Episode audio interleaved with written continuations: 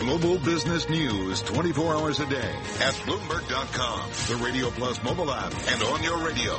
This is a Bloomberg Business Flash. From Bloomberg World headquarters, I'm Charlie Pellet. The Dow, the S&P, NASDAQ, all advanced today. Stocks ending a two-day slide. S&P up three to 2433. That's a gain of two tenths of one percent.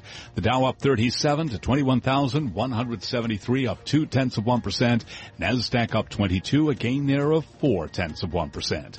The 10 year down 830 seconds, yield 2.17 percent. Gold down eight dollars the ounce to 12.89, down six tenths of one percent.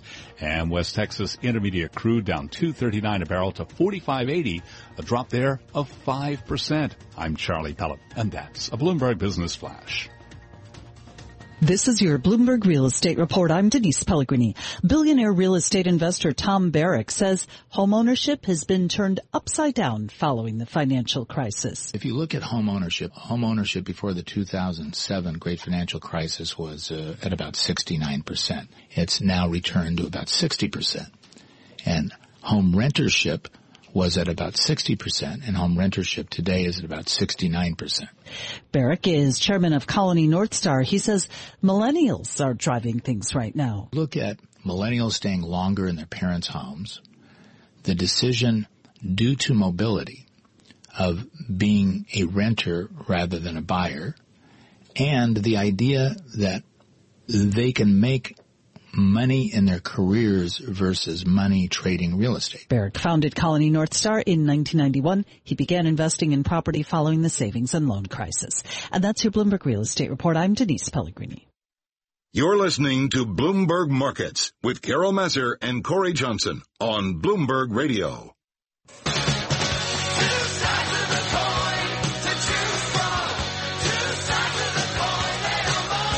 Many sizes of virtual coin have? Bitcoin is it trading at $2,789 a coin, getting up there near 3000 Kind of an amazing thing to see. Someone who's been telling me for a long time that I should be paying attention to this, and I never listened to him about this or anything else. So why would I listen to Sonny Singh now? Well, Sonny Singh is the uh, chief commercial officer at BitPay. It has been long this idea, if not the actual coin itself, for quite a while. Here, Sonny uh, joins me here on 99. 990 studios here in uh, in uh, uh, San Francisco. Uh, Sonny, um, we, have had a, a, kind of fantastic run here um, in Bitcoin of late. Why is it running now? Yeah, it's uh, it's at 2,700. It started the year roughly around 1,000. So 380 percent in the last year. Yep, and the exciting part is the market cap now is around 45 billion dollars, and as it grows, it's getting more and more people now interested in the market actually. So just yesterday I had two large institutional buyers talk to me about taking big positions in Bitcoin. And I said, aren't you worried about the price? It's gone up recently. And they said, no, we're in it for the long term. We think it's a great long-term play for the next three to five years. But this is, so it's fundamentally about momentum. It's up because it's up. It's going up more because it's been going up more. Yeah. So I think, and obviously the last couple months, you're seeing a huge increase. But fundamentally, Bitcoin is actually working. Um, the network is growing rapidly, exponentially every year. And I think, you know, there's regional use cases happening for Bitcoin all over the world. In America, we're mostly just focused on the speculation part of it, the day, the trading that's happening. But in Latin America, people are using it as a stored value, as a hedge against their own currency. In Asia, they're using it as a remittance tool. In Europe, it's using it as a cross-border B2B payments between Africa and Europe and things like that. And we're seeing those transactions happening every day, but the media just focuses on the price. Um, I'm I think only, he's talking about me when he says that. hear that? The media. Yeah, oh, here we go. Uh, the media. That um, I'm not only I'm not only focused on prices, but I'm also looking at things like ICOs. Um, and I think we're talking about initial coin offerings, where we're seeing you know companies basically do kind of an IPO, right? Create some funding by by issuing their own digital currencies. I mean, how many digital different digital currencies could we ultimately have, Sonny? Yeah, I mean, right now you have over a hundred even. There seems to be a new one every day. I'm waiting for Cory to start his own Cory coin pretty soon, actually. um, Cory coin, don't get him started. no, but seriously, I'm trying to understand if there's going to be a shaking out where you, I mean, could you have tons and tons of different um, digital currencies? Yeah, yes, and I think you're, and each one has hopefully a different use case that's happening and fundamentals behind it. I think there's a lot of coins right now being created that might not have the same fundamentals that Bitcoin has. I mean, Bitcoin's been around for a long time, of quote, seven years only, but these new coins are just popping up in a couple of weeks and they're going up quite a lot in value and the fundamentals aren't necessarily around it. So we'll see how long they can sustain these prices or what happens behind the whole underlying asset of it. But, but are, they, wait, are, those ones being used or are they just yeah. also against uh, tools for speculation? It's a combination. So the ICOs are being, they're kind of the future of, hey, we're launching an ICO to help do something down the road in another year from now. It's like you're, you're using you're hoping the company that's doing the ICO will perform well and these tokens will be used for that and that will increase the value of it.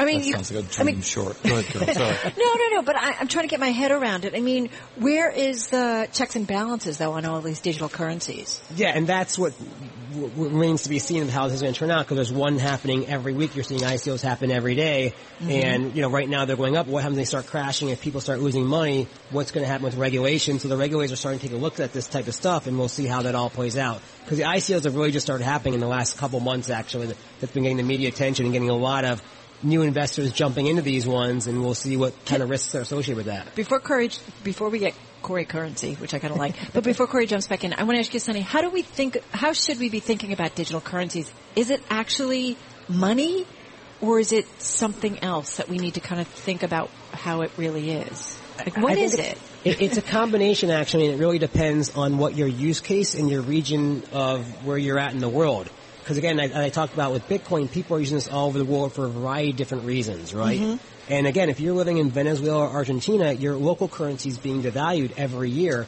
You want Bitcoin or some other currency as a hedge that you can get yourself to value offset the local currency that's depreciating.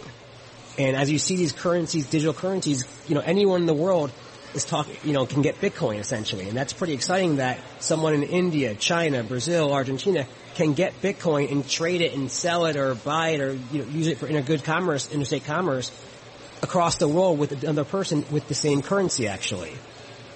I wonder too, Sonny, I mean, you say Bitcoin's working.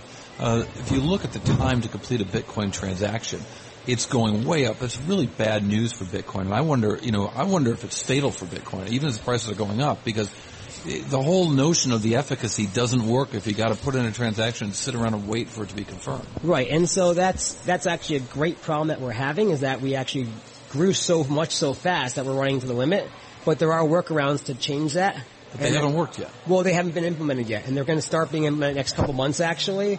And the problem with the decentralized currency, you have to get a group of people actually to get organized and agree on the right solution.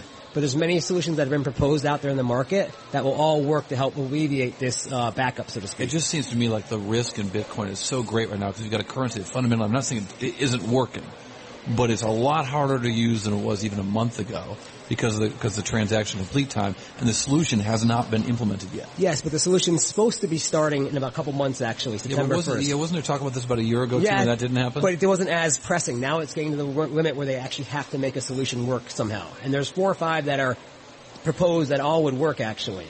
They just have to agree on one. It seems like it's making that progress. So what you're saying is that the problem's a lot worse than it used to be, and we couldn't come up with a decision a year ago, and we couldn't come up with, can't come up with a decision now. I'll, I'll believe it when I see it when they when they fix that. Can I yeah. just ask you? Mark Cuban recently just said that uh, it's a bubble. Just got about 30 seconds here.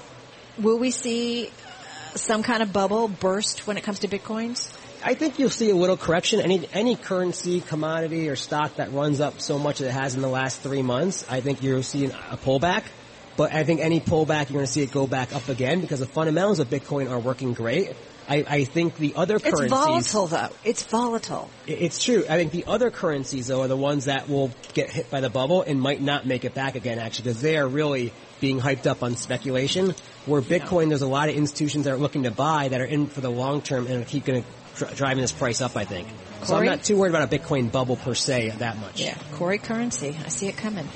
I'm in. Sonny, thank you. Sonny Singh, Chief Commercial Officer. Come on back uh, at BitPay, at BitPay uh, joining us in our Bloomberg 960 studio in San Francisco. You've been listening to Bloomberg Markets coverage of the Bloomberg Invest New York conference on Bloomberg Radio, brought to you by SEI. Carol Massar, Cory Johnson. We are Bloomberg Radio.